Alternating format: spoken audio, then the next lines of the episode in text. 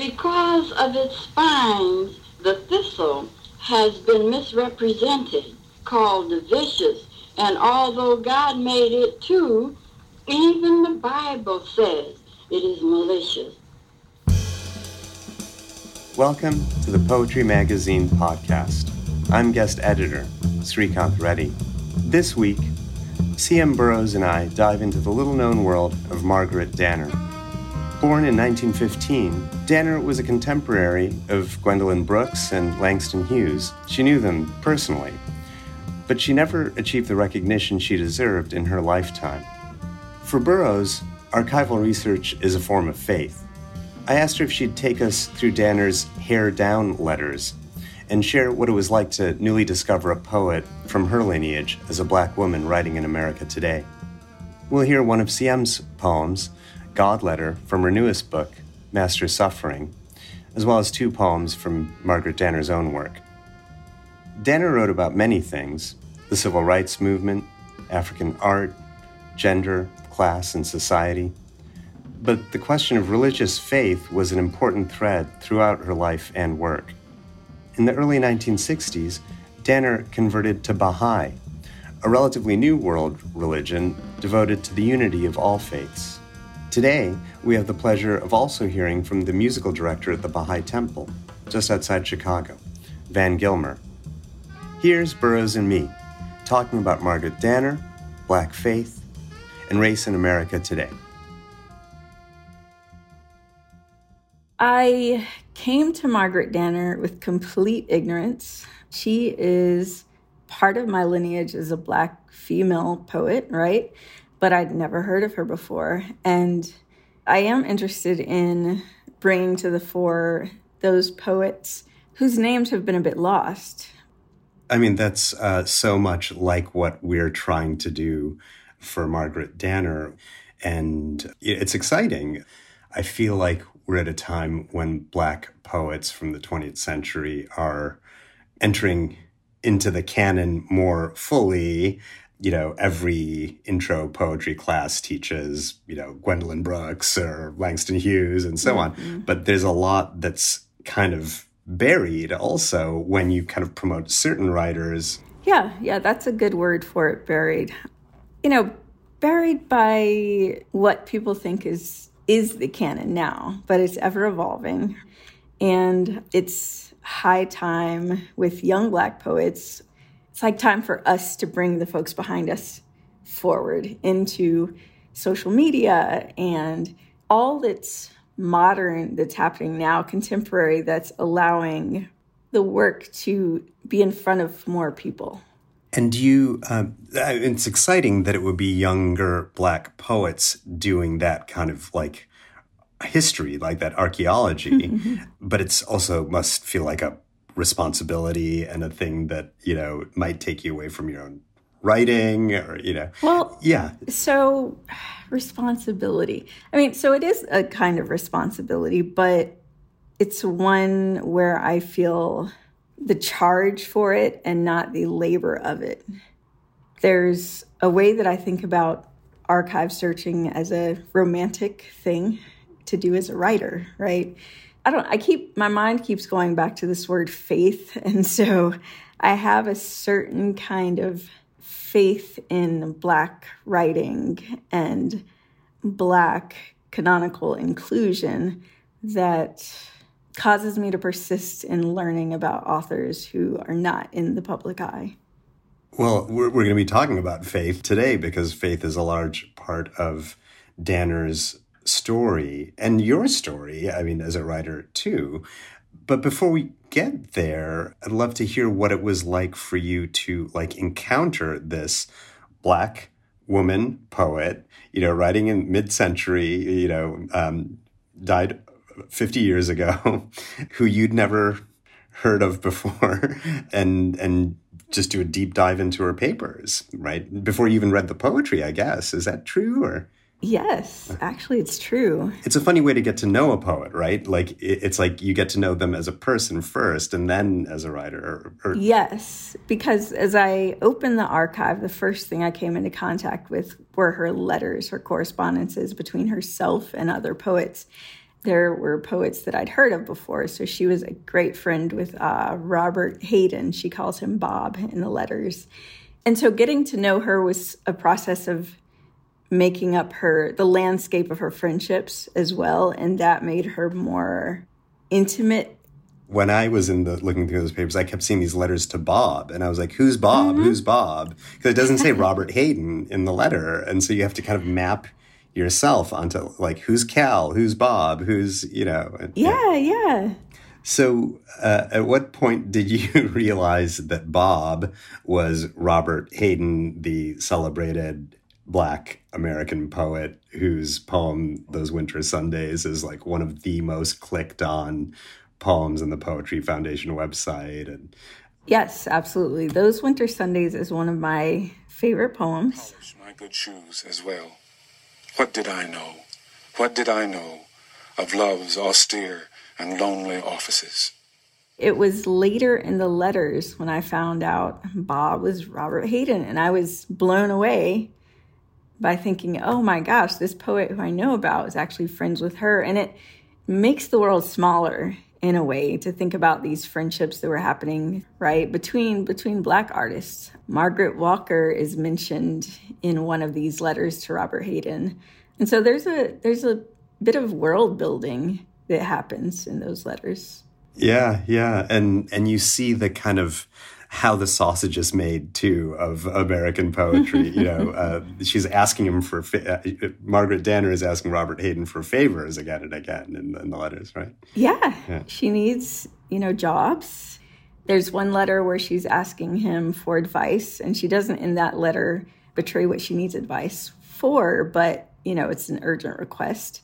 And I love how she kind of complains about her typewriter while she's typing the letters, and you see the typewriter writer get all wonky, and and so then you, so you kind of came to her. It sounds like through this kind of. I mean, we think of poetry as very intimate, but there's something even more intimate about getting to know someone by reading their letters. It must feel like in, in, invasive in a way, right? It it might be invasive, um, but it's so exciting. You know, it's easy to find a, copy of her book down of a thistle and well maybe not easy but uh, cm and i have the only two copies in the chicagoland area. Yeah. You can find it. You can read her verse. And you know i can say okay i know the work of margaret danner but now with these letters i in some ways know the mind of margaret danner very deeply she was also writing to a publicist. And in this, she was describing problems with getting her name in the world as a Chicago poet, problems with something as relatable as procrastination. She describes what she does when she procrastinates. You know, uh, reading detective stories was one thing that she did when she wasn't writing. So it's something I do. It's beautiful to be able to read the normal day to day muck of people's lives. Right. They aren't just a poet, they're a poet within my lineage with whom I have some things in common. And this is where sort of Black femininity comes in.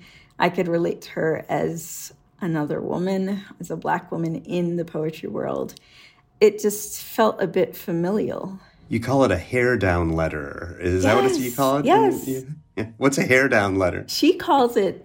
So Margaret, in one of her letters to the businessman publisher Hoyt Fuller, says that she hopes he'll forgive her hair down letter, which in that context means it's a more casual letter. She's not talking about business or anything like that. It's a very friendly, uh, somewhat confessional letter. And you're, I mean, a letter writer. Mm-hmm. You know, I mean, the God letters in Master Suffering are so powerful, and they're letters that you're never going to get uh, response to. You wrote a letter to Margaret Danner in this issue of Poetry Magazine that you're not going to get a response to. Yes. But um, what does it mean? I mean, to write letters now to a poet from the 1950s or to God. Yeah. I'm thinking about this question of faith that you, mm-hmm, mm-hmm. you know. I came upon the notion of using the epistolary form when I began to have conversations with fellow poets about religion and or faith because I haven't always been a believer myself. So understanding others' belief systems is really interesting to me. And it occurred to me to write these letters, uh, these epistolary poems to them in response to what I had learned. You say I haven't always been a believer myself, and that's an interesting verb tense to use. um, what, what was your experience of religion growing up, and how's that changed? I, I realize my response implies that I am a believer now. Yeah. That is up for debate. Um, so I can't, even though I went to church, I went to Baptist church, I went to African Methodist Episcopal church, I can't recall having a fevered response of knowledge of God.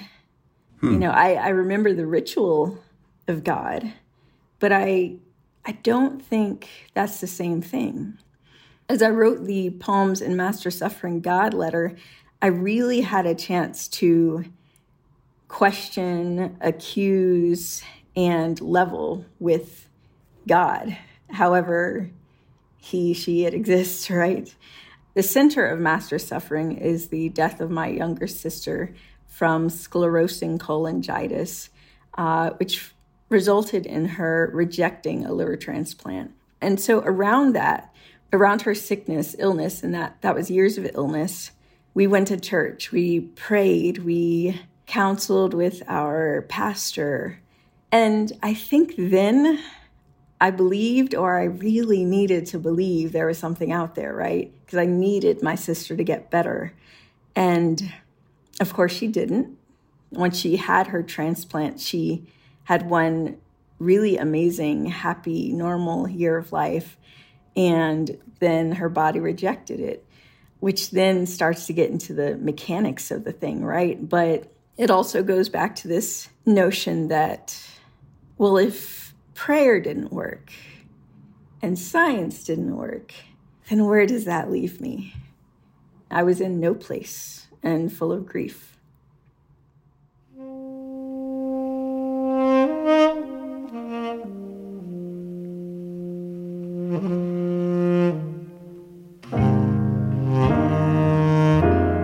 God letter.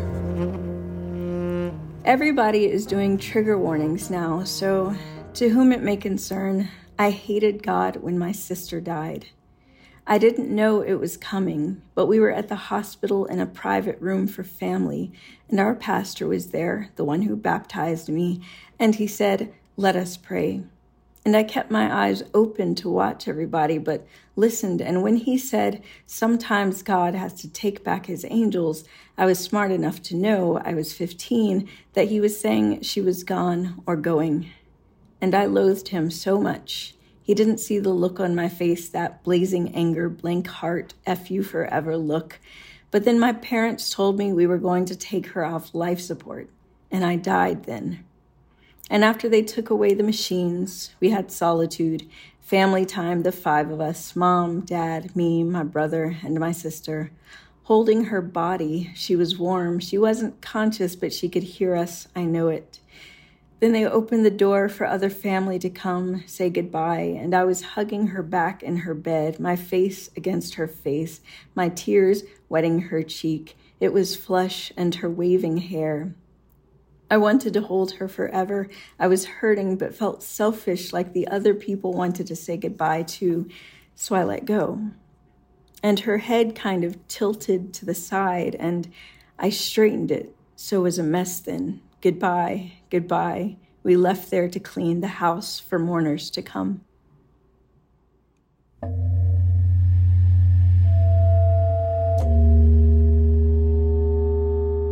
You're kind of born into the church or you know mm-hmm, um, sure. but you never had like a kind of a conversion experience to, you know? Yeah. And this poem is kind of like about uncon and the opposite of a conversion experience right? Of feeling hate oh yeah. you know? yeah this is this is the exit door right here you know? And it's it's that part in the poem where her head tilted and i had to I had to physically fix it that destroys me in the poem every time. And the memory of it is acute. It's that moment where I say, okay, enough, I'm done, you know, in essence. And I, I wasn't baptized till I was maybe 10 or 11, maybe. But you're right in that I was born into the church and it was maybe an expectation that I would be a believer. And it was certainly not a welcome notion when I confessed myself to be then atheist. So you kind of came out to your family? You... Oh, yeah. Totally. Wow. so, th- so you're coming from a place of real, I mean, familial and like kind of historical involvement with organized religion. Yes. Would you read uh, also, uh, because I'm thinking about about how Margaret Danner was born into a Christian Science family and had an experience of conversion very different from your unconversion or you, know, um, you dug up a very interesting document in her papers that I was wondering if you could share with us. So, Margaret Danner does express a great love for the Baha'i faith in her letters. And there's one she wrote to a friend in the 60s that reads I would like to declare my faith in Baha'i and to join with others of this mind. At a time when the U.S. is more in need than ever before of right thinking among its citizens, I seek to join with those who are actively demonstrating right thinking all over the world. And, you know, I see this as probably being a more than natural response to racism and the civil rights movement and she was part of the offices of the Poetry Foundation, the Poetry Magazine at the time. So she was managing a lot. I bet that it was really lovely to come home to people who believed wellness and friendship for everyone. So there's so much to, to think about here Baha'i in the 60s and civil rights and black religion in that period. But can you say a little more about Baha'i? Uh, did you know about Baha'i before you kind of came across this letter? Like, no, I knew nothing about Baha'i. I did not know that there was a Baha'i center like in Wilmette County, Illinois. Since I've found out about Baha'i, other poets, including Pulitzer Prize winning author Tyehimba Jess has told me you have to go. It's beautiful. You totally have to go. Yeah, it is beautiful. Yeah. I used to go when I was a kid uh, with my parents. Really? We're South Asian. Uh, my parents are Hindu, and they we used they used to take me to the Hindu temple when I was growing up. But Indians love Baha'i because it's like this. It's this syncretic world religion from the late 1900s. It comes out of Iran that believes in the unity of all religions. Mm-hmm. And, so they recognize Jesus Christ and the Buddha and Muhammad and uh, the prophets of every religion as being co equal with one another. And, you know, it's the perfect immigrant religion because my, my parents could say, you know, look, this this this is a place where we can be Hindu and yeah. accepted and around other people of other faiths. Right. Yes. I like that word accepted. Yeah. Because I think that was what Margaret Danner was hoping for. Having Baha'i and having a friend like Robert Hayden in the faith made it feel like a really gracious home for her, is the sense I get from the letters. One thing about Black religion in the 60s for someone like me who knows nothing about it is that I kind of had viewed it as being kind of like bifurcated, you know, between the kind of Christian civil rights kind of movement of Martin Luther King and others and the kind of Black Islam of Malcolm X and Nation of Islam.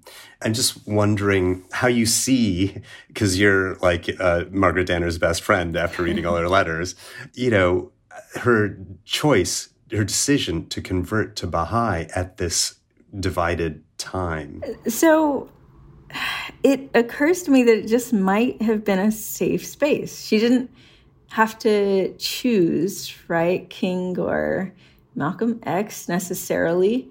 Yes, safe space with people who look like her and people who don't. Yeah, yeah, absolutely. I mean, I think that uh, there's a poem of Danner's called uh, Through the Varied Patterned Lace that kind of speaks to those desires. I am exalted. I am exalted to recognize his grace shimmering through the varied patterned lace. There is God's good in every man, whether, whether Russian, Russian, French, French Italian, Italian, or America, and glowing so in you. O Ibo, Yoruba, Zulu, Congolese, Fan, I look at you and feel it flooding me. Divinity must win the race. It will not be halted. We are all small sons of one clan. I am exalted.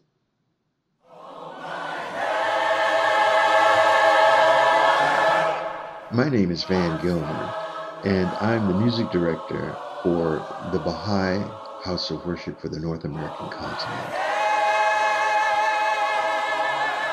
That period the early 60s, when Margaret Danner became familiar with the Baha'i faith, it was a, a tumultuous time.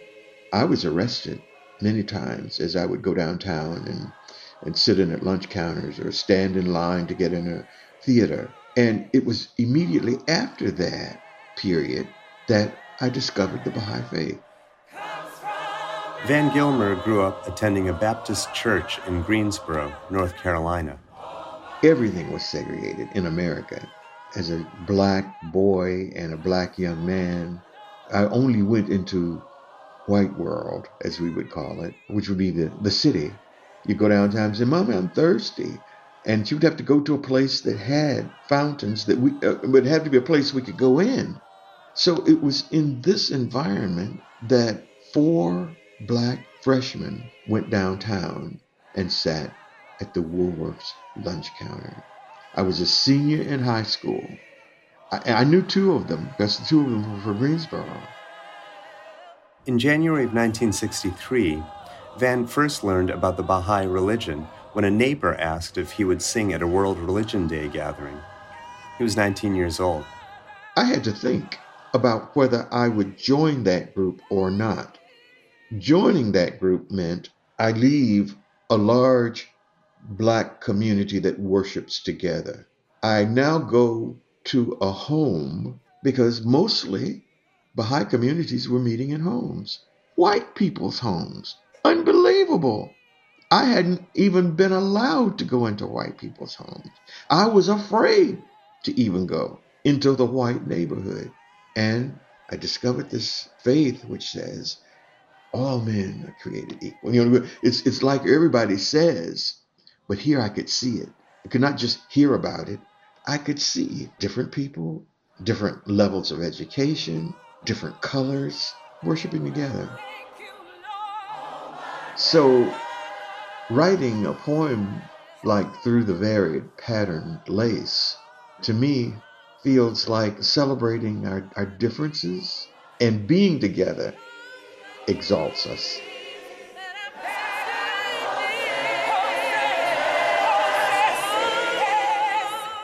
Thanks so much to Van Gilmer for speaking with us, and to the Baha'i House of Worship Choir.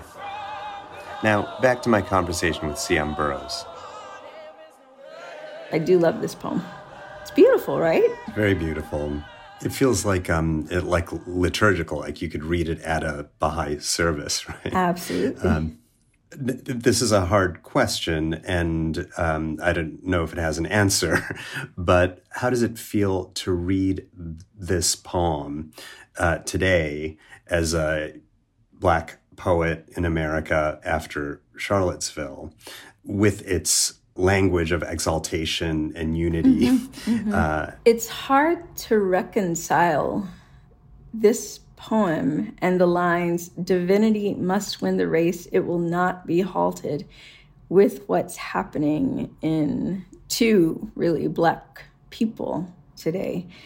And on one hand, I suppose, well, one must believe this. If you can count in anything, it must be in your faith and in God because nothing else is helping, right?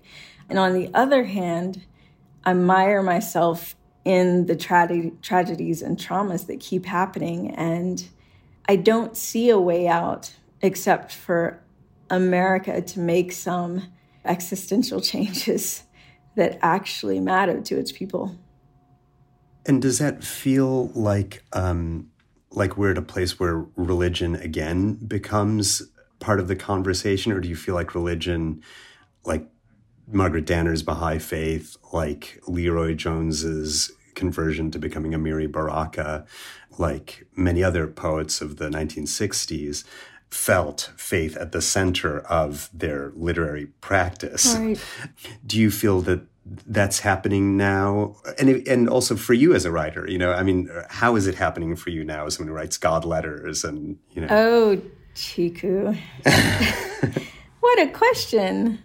Oh my gosh. Okay. All right. I mean you're talking to other poets about religion I right? am. Yeah. and how dare you bring that up? So in the time we're talking about in, in margaret danner's time i think where else could one have gone but to church? And where else could one go but to like-minded people who could be considered and or are family? And so i understand her exaltedness right in this very safe communal space. And i can say that now. People might ask well where else can i find solace? Right? But in my faith in the faith that things will get better or the faith that I can carry this too. Now, my own engagement with the God letters has been so personal to the death of my sister that, I mean, it's a strange thing to think about building a personal faith or religion, I should say, because I, I really don't think about God too unattached from my sister. I think both bodies, body of religion, body of my sister, were quite intertwined at the time. I remember a time in high school and college when I couldn't stand to be near conversations about religion because I felt so betrayed. And I would get up and walk away if one was happening near me because it would make me angry. And now, of course, I'm perfectly happy to hear about the practices of one religion or another from a friend and what really what buoys them in times of great difficulty.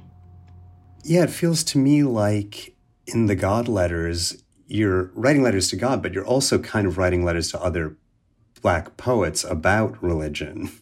And it's like you're kind of forming your own church in a way, or a, your, a, your own kind of um, religious study group, right? Um, is, is that a way that you see disorganized religion, right? I don't know. I Um, want to uh, shake my finger at you right now, but I feel that you're asking me these questions that make me think about things that I have not considered before.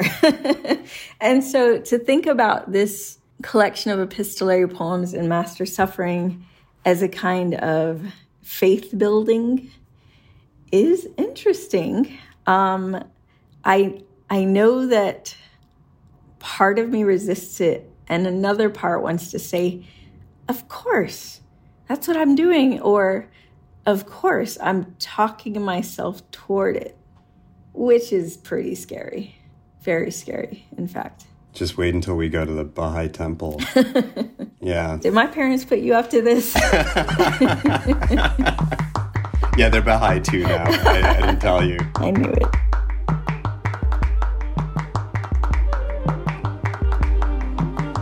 So we have a recording of a poem from a poetry reading that uh, Margaret Danner gave in Memphis, Tennessee, and you'll hear her uh, kind of patter and introductory remarks leading up to the reading of the poem itself. This is a thistle. Now, uh, uh, it is a real thistle.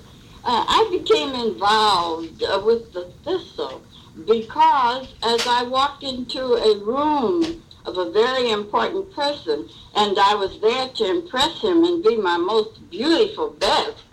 The man looked at me, and under his breath he said, Thistle. Well, how could I relate to that?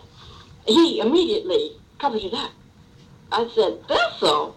And he tried to carry it away, you see. But I was intrigued, and so that I began doing research on the thistle. I doubt that this man who said thistle was thinking of this exotic flower when he saw me. Should have been. But um, thistles, protea, accorded reverence in Africa, their home. They wear their many-sized, shaped, and shaded down as fluffy tiaras. And people everywhere who can afford them import them in ice-cooled first-class compartments to dress and bless their offices and home.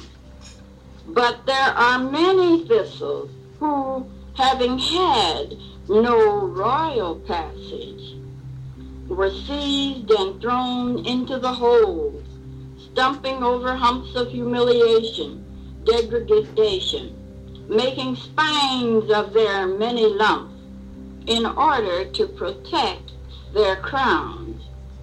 And the stonier the path, the thornier the thistle. Until now, nearly everyone is so busy avoiding the thorns that few get near enough to enjoy the down. Oh Lord, raise me up.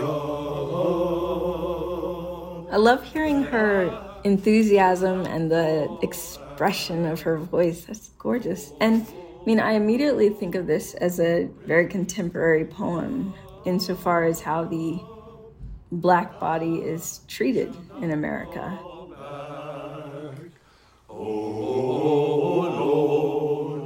As I read this, I see her working through the complications of how she sees the survival of the black body. So, this making spines of their many lumps in order to protect their crowns. And then there's this notion about ability and wealth with, and people everywhere who can afford them, right? Import them. And, you know, that strikes me as a great metaphor for the transatlantic slave trade. It's like if Leaves of Grass is an image for American citizenry in Walt Whitman's you know, Song of Myself, then the thistle might be Margaret Danner's um, kind of emblem for black. Yeah, absolutely. Identity. I mean, we've got thistles are accorded reverence in Africa, comma, their home, period. And we've got this intentional marking of homeland here and this notion of reverence. Gosh, it'd be great if blackness were afforded the same reverence in America. And the, the poem ends sweetly hmm. because it says, Everyone is so busy avoiding the thorns that few get near enough to enjoy the down. And so she's persistent in saying, There is beauty here, there is greatness here, if only you slow down to see it.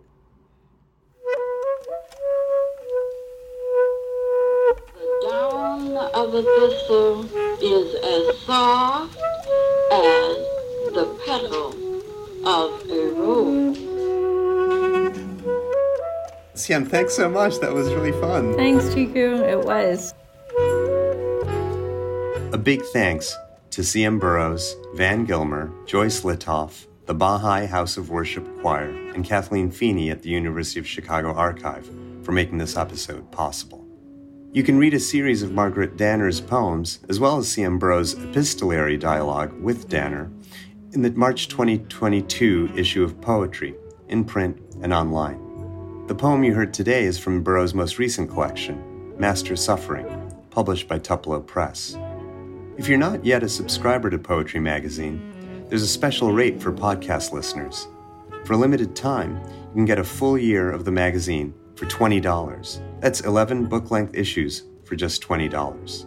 Visit poetrymagazine.org slash podcast offer to subscribe. That's poetrymagazine.org slash podcast offer. This show is produced by Rachel James. The music in this episode came from Reservoir, Alabaster de Plume, John McCowan, Rob Mazurek, Irreversible Entanglements, and the Baha'i House of Worship Choir. Okay, that's it. Until next time, be well, stay safe, and thanks for listening.